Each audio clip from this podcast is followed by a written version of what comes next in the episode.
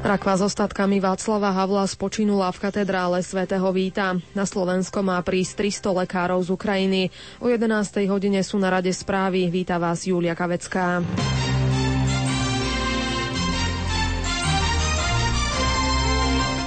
Raku s ostatkami bývalého československého a českého prezidenta Václava Havla previezli dnes predpoludním vojaci z Vladislavskej sály do katedrály svätého Víta.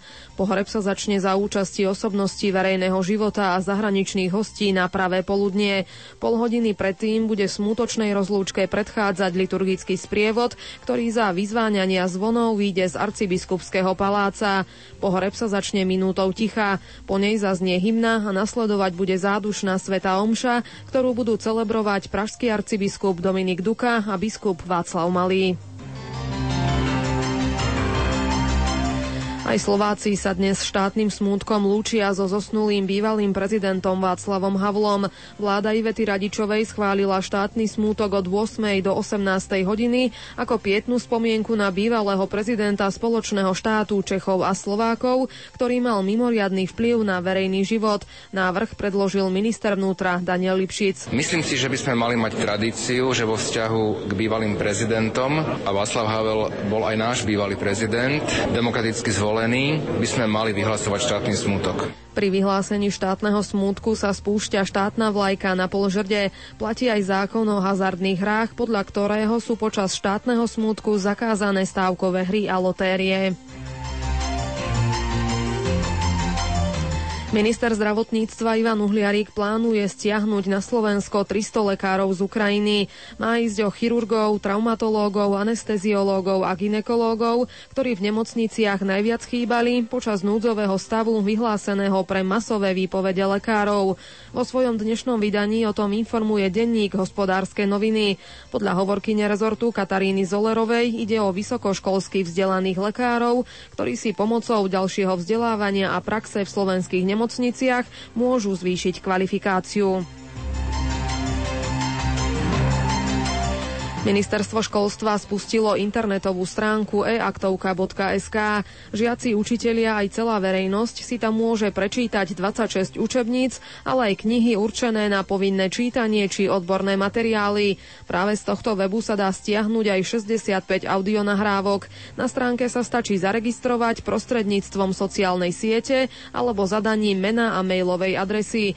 Čo konkrétne si od tohto kroku rezort školstva sľubuje, vysvetlil jeho šéf Eugen Jurz Ruzica. Jednak žiaci sa budú môcť učiť aj tam, kde učebnice nemajú, napríklad e, na prázdninách u babičky povedzme, ale aj to, že učitelia budú môcť ľahšie kombinovať e, jednotlivé učebnice. A tiež si od toho slúbujeme, že sa zníži riziko, že by nastal znova moment, keby na školách chýbali učebnice, pretože tieto jednoducho budú na internete a, a z toho by nemali zmiznúť. Slovenský futbalový klub Slovan Bratislava chce angažovať arménskeho reprezentanta Kojana. Záujem o 25-ročného stopéra potvrdil pre dnešné vydanie denníka Šport generálny riaditeľ Belasích Petr Kašpar. Kojan by mohol v týme úradujúceho majstra vytvoriť novú stoperskú dvojicu s Martinom Dobrodkom. Toho meno sa skloňovalo v súvislosti so záujmom zo strany cyperského Apoelu Nikózia. Podľa Kašpara to však nie je aktuálne. Počasie. Dnes bude oblačno až zamračené vo východnej polovici do poludnia aj zmenšená oblačnosť, ojedinelé hmlisto. Od západu miestami prevažne v západnej polovici Slovenska dáž so snehom alebo slabé sneženie. Najmä na západe sa bude tvoriť poľadovica. Denná teplota vystúpi na mínus 2 až plus 3, na horách vo výške 1500 metrov na mínus 3 stupne. No a bude bez vetrie alebo slabý premenlivý vietor. Aktuálnu situáciu na cestách ponúka Stela Centrum dopravných informácií.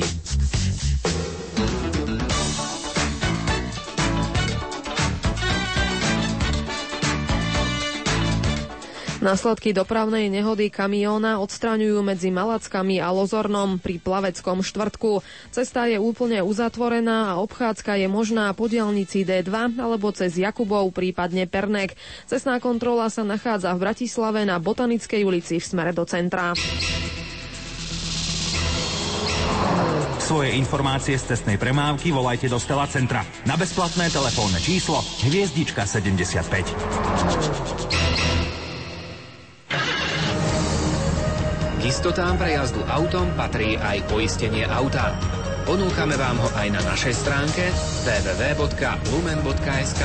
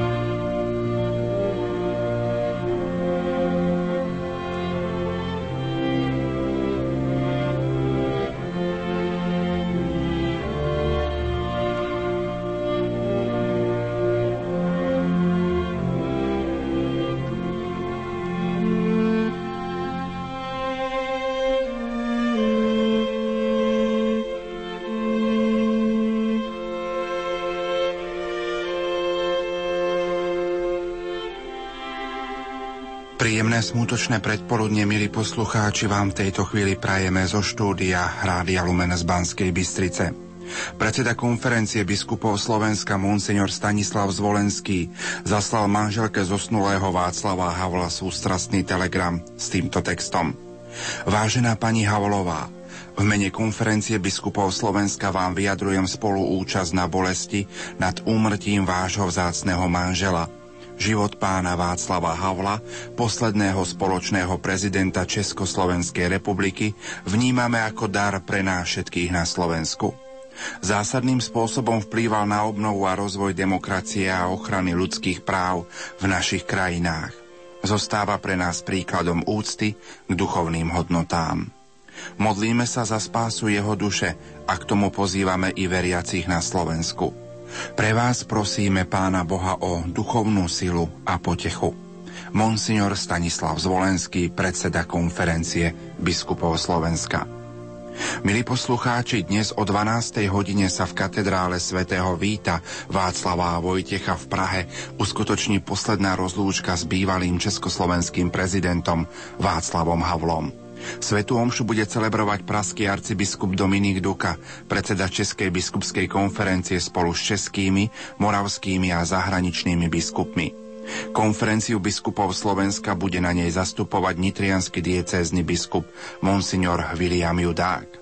Pripomeniem, že bratislavský arcibiskup metropolita Monsignor Stanislav Zvolenský bude dnes o 19. hodine večer v katedrále svätého Martina v Bratislave slúžiť svetú omšu za zosnulého prezidenta Václava Havla. Poďme si povedať program poslednej rozlúčky. Zázvukov zvonov Svetovíckého chrámu vyjde už o chvíľu liturgický sprievoz arcibiskupského paláca. Rakva s telesnými pozostatkami prezidenta Václava Havla bola príslušníkmi armády prenesená do chrámu svätého Víta krátko po pol desiatej. Obrad vo Svetovíckej katedrále začne minútou ticha, ku ktorej vyzve praský arcibiskup Dominik Duka. Spolu s celou Českou republikou sa stíši teda aj Praská katedrála. Potom bude nasledovať bohoslužba slova, čítať sa bude starozákonné čítanie z knihy Job a v homílii sa prihovorí otec arcibiskup Dominik Duka. Obetné dary ponesú reholné sestry Boromejky, ktoré sa starali o prezidenta Václava Havla v závere jeho života. Poslednú rozlúčku po Svetej Omši povedie praský pomocný biskup Monsignor Václav Malý. V závere obradov sa prihovorí aj súčasný prezident Českej republiky Václav Klaus, minister zahraničných vecí Karel Schwanzenberg a bývalá ministerka zahraničných vecí Medlin Albrightová. Celý obrad poslednej rozlúčky by mal trvať asi dve hodiny. Liturgiu doprovodí Česká filharmónia a Praský filharmonický zbor, ktorý pod vedením Jižího Bielohlávka prevedí aj rekviem Antonína Dvožáka. Na konci obradu zaznie Svetováclavský chorál. Pokojné počúvanie dnešného programu vám zo štúdia Hrádia Lumen prajú majster zvuku Marek Rimóci, hudobná redaktorka Diana Rauchová a moderátor Pavol Jurčaga. Už po pesničke vám ponúkneme reláciu z partnerského Rádia Proglas pod názvom Momenty Václava Havla. Nech sa vám teda príjemne počúva.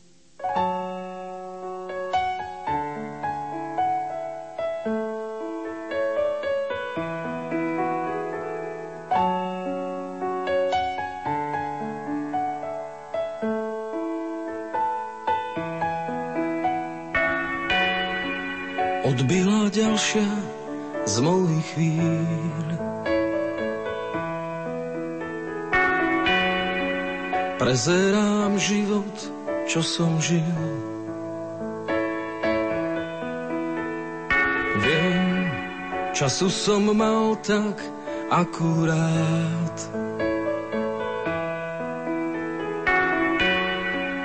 Aby som dal, čo som mal dať.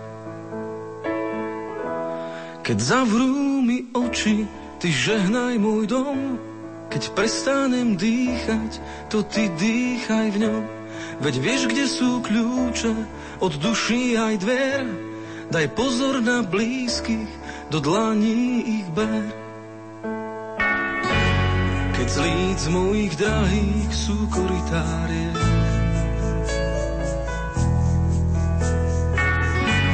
na zmoknuté duše ty vymyslí liek.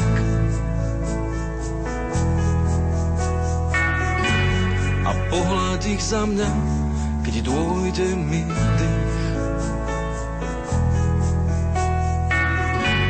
Ja ostanem v tebe, ty ostávaj v nich. Keď zavrú mi oči, ty žehnaj môj dom, keď prestanem dýchať, to ty dýchaj v ňom. Veď vieš, kde sú kľúče od duší aj dvier. Daj pozor na blízkych, do dlaní ich ber. Už nadišiel čas, keď vravíš mi poď. Vzdialené brehy spojí padací most.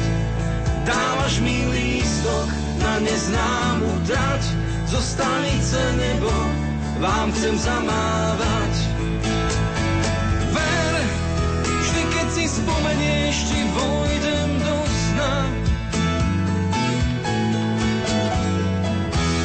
A zase objímem stanici konečná. Keď zavrú mi oči, ty žehnaj môj dom. Keď prestanem dýchať, to ty dýchaj v ňom. Veď vieš, kde sú kľúče od duší aj dier. Daj pozor na blízky, do dlaní ich ber. Už nadišiel čas, keď vravíš mi poď. Vzdialené brehy spojí padací most. Dávaš mi lístok na neznámu trať, zo stanice nebo vám chcem zamávať. Keď z líc mojich drahých sú koritáriek, na zmoknuté duše ty vymyslí liek a pohľad ich za mňa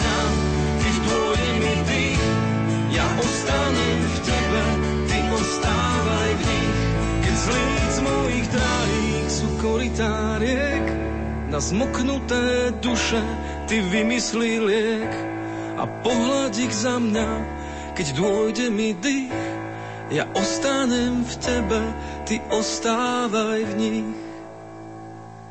Vysílání Rádia Proglas pokračuje pořadem Momenty Václava Havla.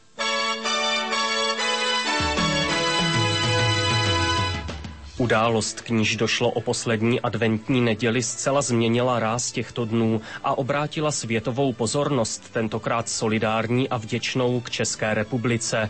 Vše podstatné vyjádřila tři slova. Zemřel Václav Havel. Jeho osobnost připomene následující medailon, který se zaměří na zásadní momenty Havlova života, věznění komunistickou totalitou, nástup do prezidentského úřadu po jejím pádu i mimo politickou činnost. Zaznějí svědectví jeho životních souputníků a uslyšíte také archivní nahrávky některých projevů Václava Havla.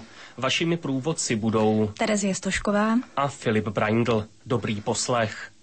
Tisíce lidí, kteří přišli vyjádřit Havlovi poctu na náměstí a doprovázeli rakev s jeho tělem na Pražský hrad, jsou důkazem, jak zpráva o úmrtí bývalého prezidenta poznamenala obyvatele České republiky. Zemřel člověk, který patřil do této společnosti, ať už je sekulární, ať už je církevní. Zemřel muž, který si ten titul muž opravdu zaslouží, protože vrátil této zemi důstojnost a svobodu člověk, který vrátil všem svobodu a tím vrátil svobodu i nám, křesťanům, i nám, katolíkům. Není čas rozebírat vše do podrobností. Jeho odchodem do jisté míry končí určitá epocha. Myslím, že bude na nás, abychom dokázali zhodnotit význam této opravdu světově známé osobnosti. Muž, kterého si vážili i papežové naší doby, ať už to byl Jan Pavel II, ať je to současný papež Benedikt XVI. Slova pražského arcibiskupa Dominika Duky zazněla 18. prosince 2011 v poslední životní den Václava Havla a několik hodin po jeho skonu. Bylo mu 75 let, narodil se 5. října 1936 v Praze. Jméno Havel patří neoddělitelně k politickému dění v naší zemi už od 20., 30. a 40. let. Dva bratři, Miloš a Václav, byli vlastníci velkého movitého i nemovitého majetku. Bohatý mlinář, stavební podnikatel, majitelé lucerny a filmových ateliérů a tak dále. Z této rodiny vyšel Václav Havel junior, Politické proměny na poválečné mapě republiky, především znárodňovací dekrety v roce 1945 a 1948, zcela změnily jeho sociální situaci. Ovlivnili ovšem i jeho politické postoje, konstatoval v únoru 1989 stranický list Rudé právo v obsáhlém článku Kdo je Václav Havel. Poslední dvě věty v zásadě platí. Havel s problematickým kádrovým profilem se směl vyučit chemickým laborantem. Ke studiu dramaturgie na Divadelní akademii muzických umění se dostal až v 60. letech, kdy pracoval jako jevištní technik v pražských divadlech a uváděl své divadelní hry. Díky tomu v období kolem roku 1968 vystupoval ve svazu spisovatelů jako představitel směru požadujícího větší občanské svobody. Poté, co reformní snahy československých komunistů pohřbily armády Sovětského svazu a jeho satelitů, zažil Havel první výslechy a trestní řízení, zatím bez rozsudku. V dalších letech žádá o amnestii pro politické vězně. Zastává se stíhaných členů skupiny Plastic People of the Universe. Poukazuje na pokrytectví československého státu, který se na konferenci v Helsinkách formálně zavázal k hájení lidských práv, aby ve stejné době občany za jejich názory mimo oficiální linii věznil, šikanoval, vylučoval ze školy či propouštěl ze zaměstnání. Charta 77, která na tento rozpor upozorňuje, vyvolala zvýšenou pozornost komunistické tajné policie a Havlovi jako spoluautorovi a prvnímu z mluvčích se stíhání nemohlo vyhnout. V říjnu 1979 byl spolu s Jiřím Dinsbírem, Petrem Úlem, Václavem Bendou, Danou Němcovou a dalšími odsouzen za podvracení republiky na 4,5 roku do vězení. Na tuto dobu vzpomíná pater František Lízna, jezuita rovněž vězněný v souvislosti s chartou 77 a oponování komunistickému režimu. Byl jsem konfrontován s tím, jakým způsobem odmítl přijmout nabídku propuštění z vězení přišli od ministra spravedlnosti, ho okamžitě propustí na svobodu, pokud požádá o milost. Ne? A když eh, požádal o to, aby se mohl eh, poradit se ženou Olgou, tak mu bylo řečeno, že to není možné. Pak si řekl, že by si přál setkat se s třemi vězni, se kterými se poradí o té, o té věci. Tak nás, nás vybral. Já jsem byl totálně zasažený. No, já jsem pak začal kázat. Já jsem řekl, no podívej se, já vím, že tady dlouho sedíš už a že žena Olga také trpí takže nevím ani přesně, jak ti mám odpovědět. A pak jsem se naštěstí pamatoval, řekl jsem, ale i když jsi tady dlouho, asi nemocný, tak uh, nežádají o tu milost, protože kdyby požádal milost, tak by to vypadalo, že si něco provedl. Milost se dává těm, kteří něco provedli, ne? Ty to, o to nežádají, protože oni tě musí pustit. Ze zdravotních důvodů byl Václav Havel propuštěn na svobodu v březnu 1983. Později ho totalitní policie opakovaně zadržovala a vyslýchala, aby ho v únoru 1989 znovu odsoudila k devíti měsícům nepodmíněně, a to v souvislosti s akcemi tzv. Palachova týdne. Nakonec byl podmínečně propuštěn v květnu toho tolik historicky významného roku. V té době ok už komunistický režim těžko skrýval skutečnost, že občanům totalitní nadvláda vadí. Ti naopak získávali odvahu své požadavky formulovat stále otevřeněji. Výrazně se přitom projevovali křesťané. O náboženskou svobodu si hlasitě řekli při cyrilometodějské pouti v roce 1985 i při petiční akci Augustina Navrátila.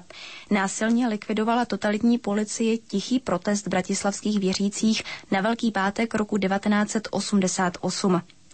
Řada křesťanů končila ve vězení. Platí to i o nynějším pražském arcibiskupovi Dominiku Dukovi. Václav Havel v televizním rozhovoru s ním natočeném letos v listopadu vzpomínal na utajovaném šéf kriminálu nebo na to, jak otec Duka potají kázal během povinné rozcvičky odsouzených. Muklovští přátelé, tak to je ta největší devíza, na které ani žádné euro, ani dolar nikdy nedosáhne. Tady můžeme jasně vidět na jeho životě, co jsou skutečné hodnoty a ať mi to odpustí všichni ekonomové a finančníci, jak slabou měnou jsou proti tomu kapitálové trhy. V listopadu 1989 patřil Václav Havel k nemnoha občanům Československa, kteří kromě obecně sdíleného požadavku o nutnosti odchodu komunistů z čela státu měli také vizi dalšího vývoje v zemi. Tu uplatnil při vyjednávání o předání moci, které dalo vzniknout termínu sametová revoluce. Průběh změny režimu v naší zemi skutečně kontrastoval s krve prolitím například v Rumunsku. Čtí poslanci federálního parlamentu v samotném závěru přelomového roku snad poprvé v průběhu svého mandátu následovali vůli národa vyjádřenou slovy Havel na hrad. Po pěti komunistických prezidentech a více než 40 letech se do čela státu dostala osobnost stavějící na hodnotách demokracie a svobody. Před chvílí jsem byl jednomyslně zvolen federálním zhromážděním za prezidenta naší republiky.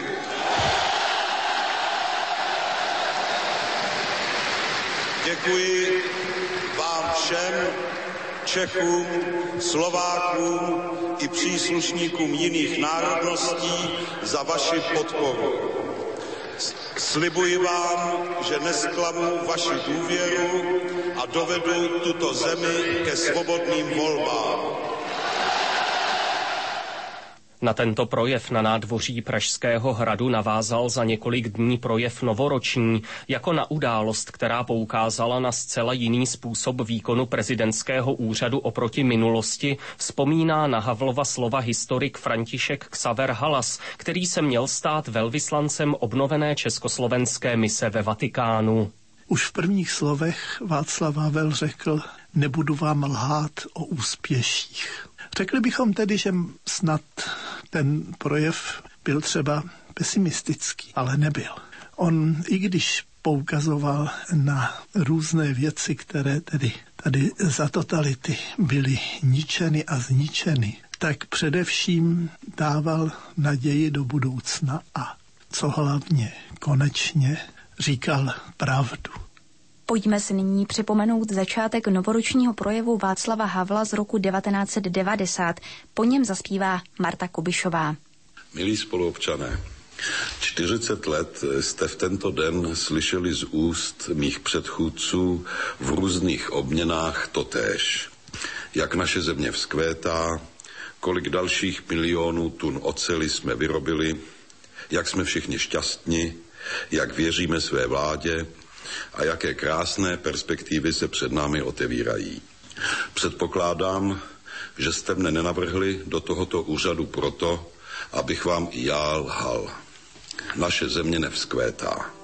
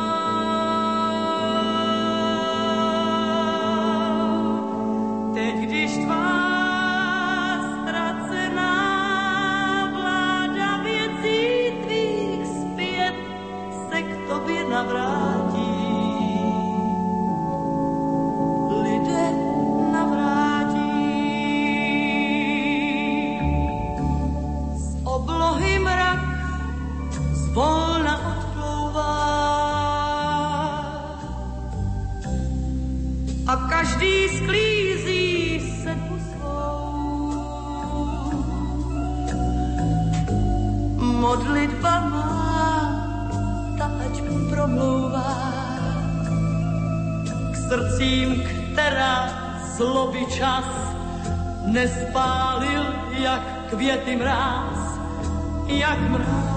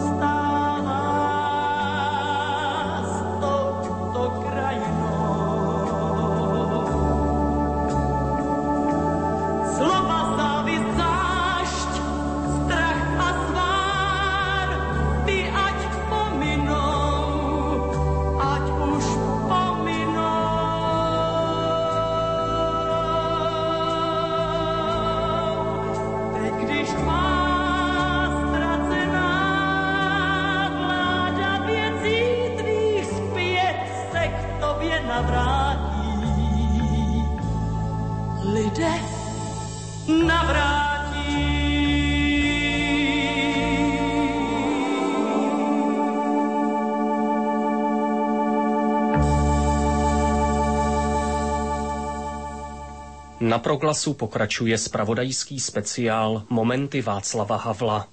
Posluchačka Marie napsala, jaký je podle ní ex-prezidentův odkaz pro dnešní dobu. Snažil se nazývat skutečnost pravým jménem. Snažil se nepřistoupit na kompromis se zlem v jakékoliv podobě. Snažil se jednat v souladu s pravdou, svobodou a láskou, což jsou synonyma pro slovo Bůh.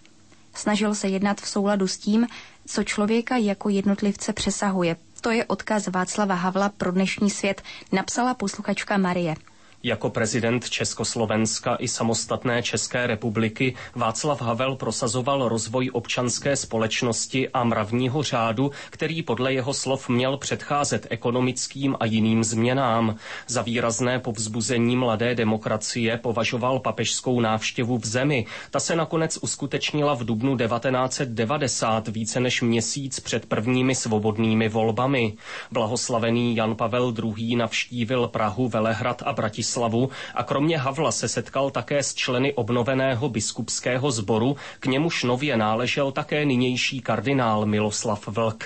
Já jsem s Václavem Havlem hned na začátku se setkal spolu s ostatními eh, biskupy a on prostě oslovoval nás tou svou orientací a smyslem pro duchovní hodnoty. On viděl na začátek toho, té nové doby, eh, že je třeba pozvat papeže, aby jakoby upevnil tu pozici a orientaci tím směrem duchovní hodnot, tak papeže pozval. On přijel eh, v dubnu 90 a to my už biskupové jsme byli v úřadech a už tady byla biskupská konference, takže samozřejmě jsme byli na letišti a vítali jsme eh, papeže Jana Pavla II. a on se s námi setkal, takže to byla společná taková eh, velká oslava. Úsilí Václava Havla o brzkou papežskou návštěvu připomněl také vatikánský mluvčí pater Federico Lombardi, který vzpomněl také na předloňské setkání Václava Havla s Benediktem XVI. v Praze. Hovořil zejména o uvítání Jana Pavla II. v Praze v roce 1990. Nevím, zda vím, co je to zázrak. Přesto se odvažuji říct, že jsem v tomto okamžiku účastníkem zázraku.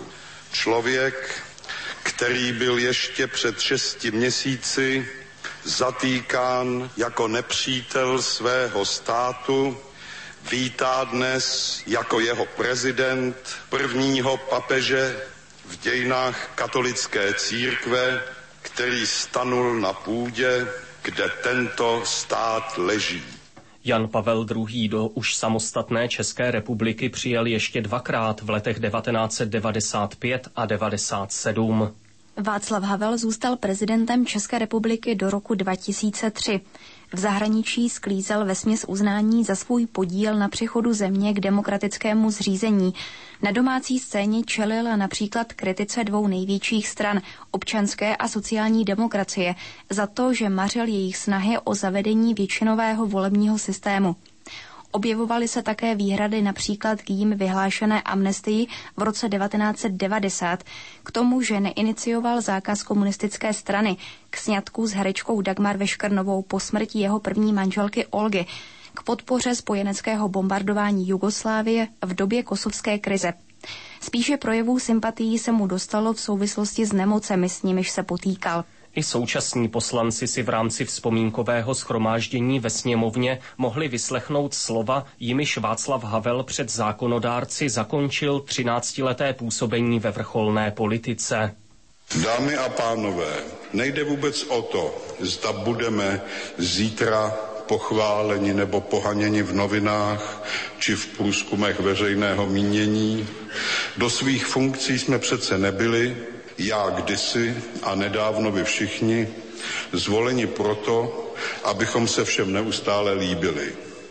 Byli jsme do nich zvoleni v naději, že budeme dělat to, co je podle našich vědomostí a podle našeho upřímného přesvědčení v dlouhodobém zájmu lidského společenství jako celku, co je v zájmu svobody, bezpečnosti a důstojnosti nás všech, co je v zájmu našeho života v míru a prosperitě. Vážení přítomní, děkuji vám za pozornost a přeji vám všechno dobré. Aktivity, které po odchodu z prezidentského úřadu Václav Havel vyvíjel, se dělily mezi činnost na ochranu lidských práv ve světě a také umělecké počiny, zejména filmové a dramatické, brzdili ovšem ex-prezidentův zdravotní stav. Přesto na jeho pozvání každoročně do Prahy přijížděli významní státníci, občanští aktivisté i představitelé akademického světa, aby se účastnili konference Fórum 2000. V domácím prostředí Havel kritizoval programy politických stran pro jejich soustředění na hmotné záležitosti a podporoval některé občanské iniciativy, například ekologické. Jejich oponenti dali Havlovým příznivcům hanlivou nálepku pravdoláskovci. Znovu do ulic obyvatele České republiky dostala až zpráva o jeho úmrtí. Na náměstích zapalovali svíčky, zpívali státní hymnu a přemýšleli o odkazu prvního českého prezidenta. Takto hned v neděli na Václavském náměstí v Praze. Václav Havel už od mýho dětství byl pro mě takový symbol humanity v naší zemi. Doufám, že teď teprve se, se ukáže, že ho dokázalo vzít možná víc lidí než, než do posud. Hlavně si myslím, že to, že se teďka při jeho smrti ozval celý svět, takže by to možná mohlo těm jeho odpůrcům a lidem by jim to mohlo dát za uši. Jak by bylo možno eh, spatřovat z toho náboženského hlediska jeho osobnost i tak, jako že by sléze určitě asi nový světec by se mohl přimlouvat za novou a pravdivou tvář české politiky. Také o náboženském vyznání Václava Havla byla po jeho smrti řeč. Arcibiskup Duka například připomněl, že bývalý prezident přijal iniciační svátosti v katolické církvi. Jako člověka, který měl blízko ke křesťanskému myšlení, i když se nikdy k žádné církvi oficiálně nepřihlásil, označuje Václava Havla prohlášení synodní rady Českobratrské církve evangelické k jeho úmrtí. Václav Havel respektoval toho, který je nad námi, věřil, že lidský život bude hodnocen na jeho konci, věděl, že žije pod zorným úhlem věčnosti. Tomu dodávalo sílu k zápasu o pravdu a lásku, uvedli představitelé evangelické církve. Podle nich Havlův odchod oslabuje síly, které ve společnosti usilují o spravedlnost, odpovědnost k bližnímu a pravdu a mají starost o potřebné a utlačované. Vláda České republiky si je vědoma výjimečnosti osobnosti pana Václava Havla nejen jako prvního prezidenta České republiky, ale především jako morální autority a symbolu celospolečenských změn uskutečněných v listopadu 1989. Vláda navrhuje zařadit osobnost Václava Havla po bok významných prezidentů Československé republiky Tomáše Garika Masaryka a Edvarda Beneše a proto předkládá poslanecké sněmovně tento návrh zákona jako výraz ocenění zásluh Václava Havla, jež překračují hranice České republiky i tehdejšího Československa. Vláda také navrhuje vyjádřit souhlas s tímto zákonem již v prvém čtení. Uvedl předseda vlády Petr Nečas. Jeho kabinet také na závěrečné tři dny pracovního týdne vyhlásil státní smutek. K němuž se obměnou programové skladby připojil i proglas. Na pátek vyhlásila státní smutek také slovenská vláda. Kondolenci pozůstalé manželce Dagmar Havlové zaslal předseda konference biskupů Slovenska arcibiskup Stanislav Zvolenský. Chceme-li objektivně charakterizovat politické krédo Václava Havla, nesmíme se bát nazývat věci pravými jmény. A to je třeba otevřeně říci všem, kdo chtějí slyšet pravdu. Napsalo Rudé právo na závěr svého hanopisu z roku 1989, který Havla obvinil z vlasti zrady kolaborace či fašizujících tendencí. Ty, kdo jsou ochotní naslouchat pravdě, životní dílo Václava Havla pravděpodobně přesvědčilo o něčem jiném, o síle jeho víry ve správnost svobody a rovnosti všech lidí, o schopnosti postavit se zlu a pojmenovat ho, o obětavosti vůči své vlasti a národu, krátce o přesvědčení, že je nezbytné, aby pravda a láska zvítězily nad lží a nenávistí. S vděčností za vše, co Václav Havel pro naši společnost vykonal, nechme na závěr zaznít slova pražského arcibiskupa Dominika Duky. Pokojné předvánoční dny s proglasem přejí Filip Braindl a Terezie Stošková. Pro mě určitým způsobem jistá životní etapa skončila. Myslím, že nejenom pro mě, ale protože věříme ve věčný život, tak víme, že neodešel. Víme, že existuje komunio, které nám dovoluje určitou komunikaci. A tady jsem přesvědčen, že on si vyoral brázdu na životě našeho národa, našeho státu, kterou už jaksi nikdo nemůže odstranit. Věřím, že můj vykupitel žije a že v den poslední ze země zase vstánu a v svém těle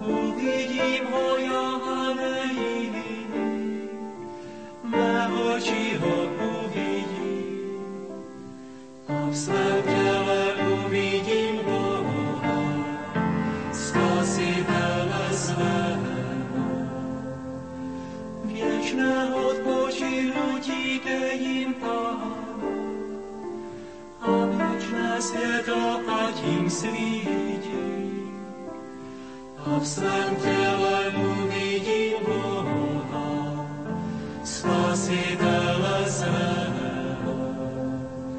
Věřím, že můj vykupitel žije a že v den poslední ze země zase vstánu a v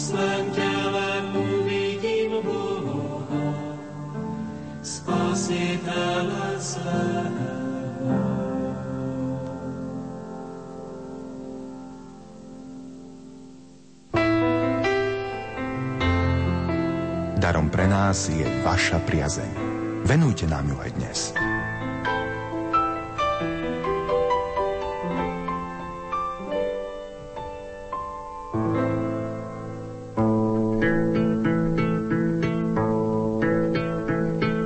Stvořil Bůh, stvořil Bůh ratolest, bych mohl věnce vázat.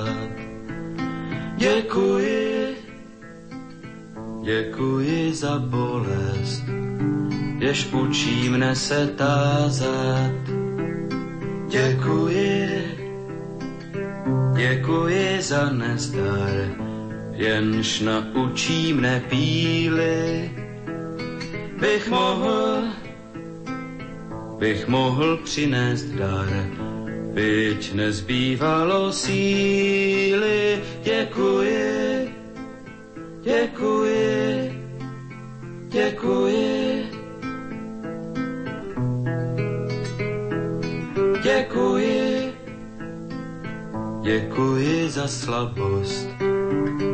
pokoře mne učí. Pokoře, pokoře pro radost, pokoře bez područí. Děkuji, za slzy děkuji, ty naučí mne citu. Živým již, živým již žalují a křičí po soucitu děkuji, děkuji, děkuji. Pro touhu, pro touhu po kráse, děkuji za ošklivost, za to, že, za to, že utká se láska a nevraživost pro sladkost pro sladkost usnutí. Děkuji za únavu, děkuji za ohně vzplanutí. I za šumění splavu děkuji, děkuji, děkuji. Děkuji, děkuji za žízeň, jež slabost prozradila. Děkuji, děkuji za trýzeň, jež zdokonalý díla. Za to, že, za to, že miluji, byť strach mi srdce svíral. Beránku, děkuji, marně si neumíral, děkuji, děkuji, děkuji, děkuji, děkuji.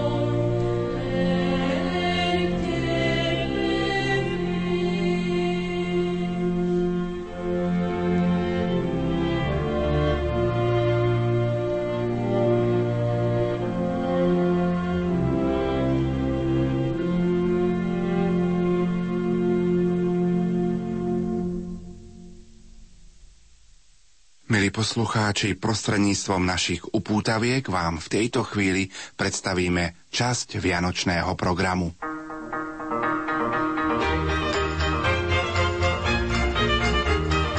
Vianoce v Radio Lumen.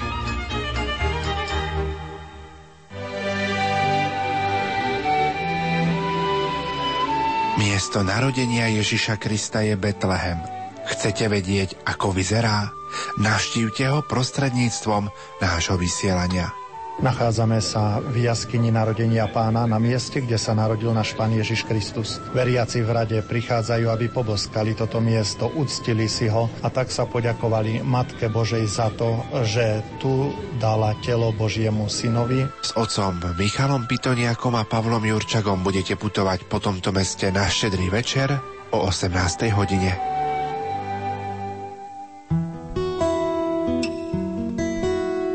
Vianoce sú sviatkami pokoja, lásky a radosti z narodenia Božieho dieťaťa. Takisto k ním patrí obdarúvanie a hoci niektoré dary sa nedajú zabaliť do papiera a previazať mašľou, potešia oveľa viac. Keď sa nám narodil prvý syn, to bol najkrajší darček. Tento chlapec o pár rokov neskôr zachránil život svojmu mladšiemu bratovi. No ja som bol ten hodný darca, najlepší. A aj som chcel ním byť.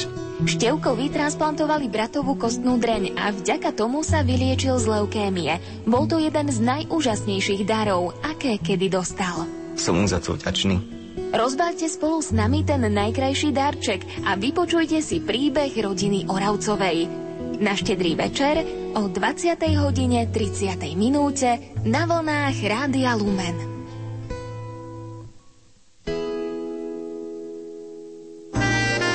Život prináša rôzne príbehy aj počas Vianočných sviatkov. Bolo to v čase, keď náš otec bol vo väzení a pamätám si, že pred Vianocami sme sa modlili deviatník a keď sme dokončili deviatník, otec sa vrátil domov. Počúvajte naše rozprávanie s pátrom Michalom Zamkovským na štedrý večer od 22. hodiny pred polnočnou. Milí poslucháči, Primite pozvanie do Vianočnej poetickej literárnej kaviarne. Ovečka stratená, kdeže si kde? Ozvi sa, s bolesťou hľadám tebe. Vraj pôjdu, kam ich oči povedú hornatým krajom, šírov rovinou, s tou tisíc ročia starou novinou, že časy sviatkov ľuďom nastali. Na stretnutie s Darinkou Laščiakovou a Jurajom Sarvašom vás srdečne pozýva 25. decembra po 13. hodine Marek Fajnor.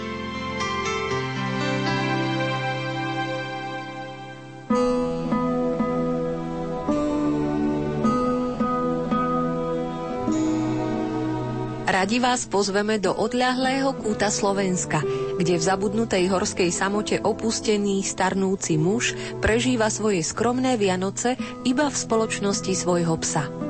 O tom, ako Boh napokon prinesie svoje vianočné posolstvo lásky aj do tohto zabudnutého kúta sveta, sa môžete presvedčiť, ak si na Sviatok Božieho narodenia vypočujete náš nezvyčajný dramatický príbeh s názvom Vianoce na konci sveta v nedeľu 25. decembra o 14.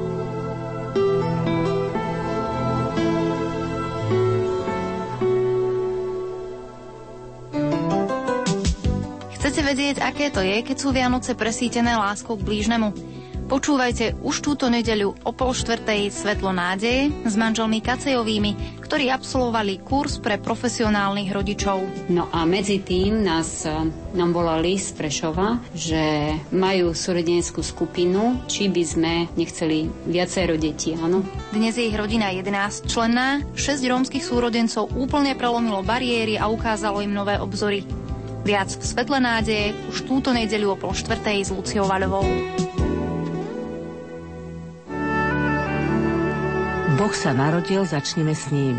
Sviatočná relácia Karmel na Božie narodenie s arcibiskupom Stanislavom Zvolenským. V tichu stojíme pred Bohom, vnímame jeho jestvovanie, S riaditeľom televízie Luxianom Bucom. Pán Ježiš veľmi jednoznačne hovorí, že bezo mňa nič nemôžete urobiť. S Katarínou Hulmanovou. Svetý Otec vidí krízu, kríza osobného vzťahu k Bohu.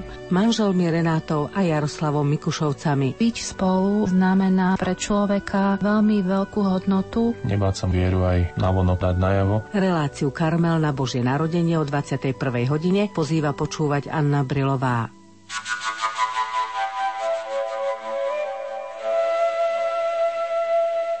Všade dobre, doma najlepšie. Kde sú ale doma tí, ktorých materinská reč je iná ako štátny jazyk? V relácii Vôňa domova sa o tejto i ďalších témach porozprávame so Slovenkou z Kovačice, Zuzanou Beresky a karpatským Nemcom, bývajúcim v Banskej Bystrici, Petrom Lichtnerom. Slovensku mám veľmi rád, ale do Nemecka chodím veľmi rád takisto. Je mi to blízke, ale doma som na Slovensku. Doma jeden doma, tak moja starka na veky hovorí, Eli. Tešíme sa na vás na Štefana o pol deviatej a takisto na Troch kráľov o pol desiatej.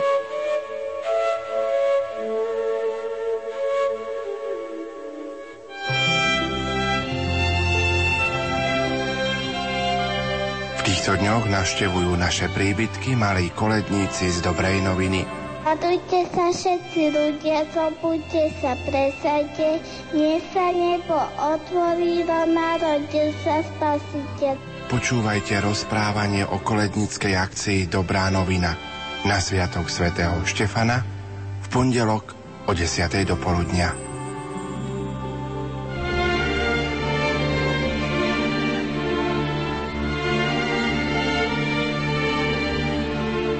Na Sviatok svätého Štefana v pondelok 26.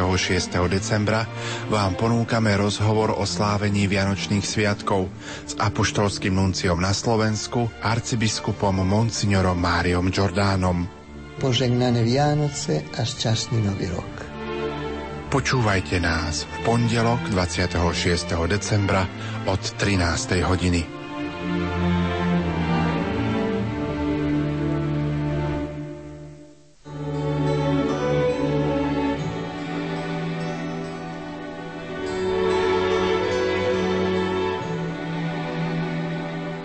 Zvláštne okolnosti vzniku piesne Tichá noc i dojímavý životný príbeh jej autora Franca Grubera si môžete vypočuť v pôvodnej rozhlasovej hre Alojza Čobeja Anieli zleteli.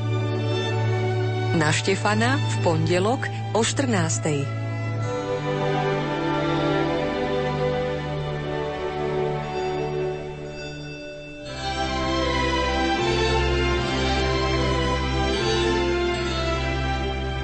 Rozžiarené očká pri Vianočnom stromčeku sú pre nás dospelých hádam tým najkrajším, čo si môžeme želať. Sú však rodiny, ktoré Boh neobdaroval týmto vzácným darom. Tým Pán Boh môže mať pre nás predsa aj tú cestu inú. Život je taký, taký prázdny, no. To zvieratko nenahradí to dieťa. Čo sa stane, keď jasličky zostanú prázdne, sa dozviete na druhý sviatok Vianočný večer o pol deviatej. Na stretnutie s vami sa tešia Magdaléna a Ľuboš Hamajovci.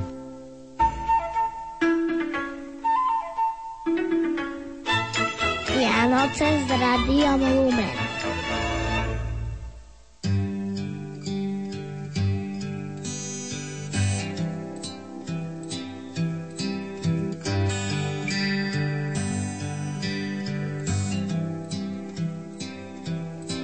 Zatím chvilky jsou to jen, kdy moje duše klesá a já přestávám doufat a snad mám se za to i stydět.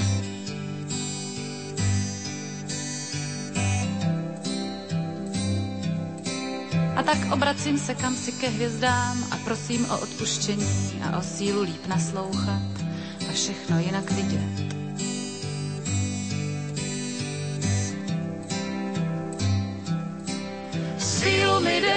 Dívat se na strach a pláč, vědět, že svoboda je drahá a trestat je zač. A naději a víru, že umím být lepší, sílu mi dej.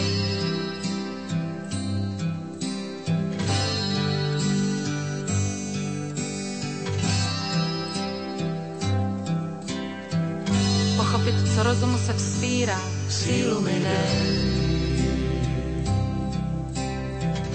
Uvěřit, že pravda bude vítěz, mi dej. že ponížení povýšení budou, sílu mi dej. Že od zrna oddělí se plevel, sílu mi dej. Překročit řeku plnou špíny, sílu mi dej. A nemyslet jen na sebe a svou malost, sílu mi dej. Dokázat odpustit svým nepřátelům sílu mi dej. A neklesat ve víře a naději sílu mi dej. Abych nesoudila, a když tak jenom sebe sílu mi dej.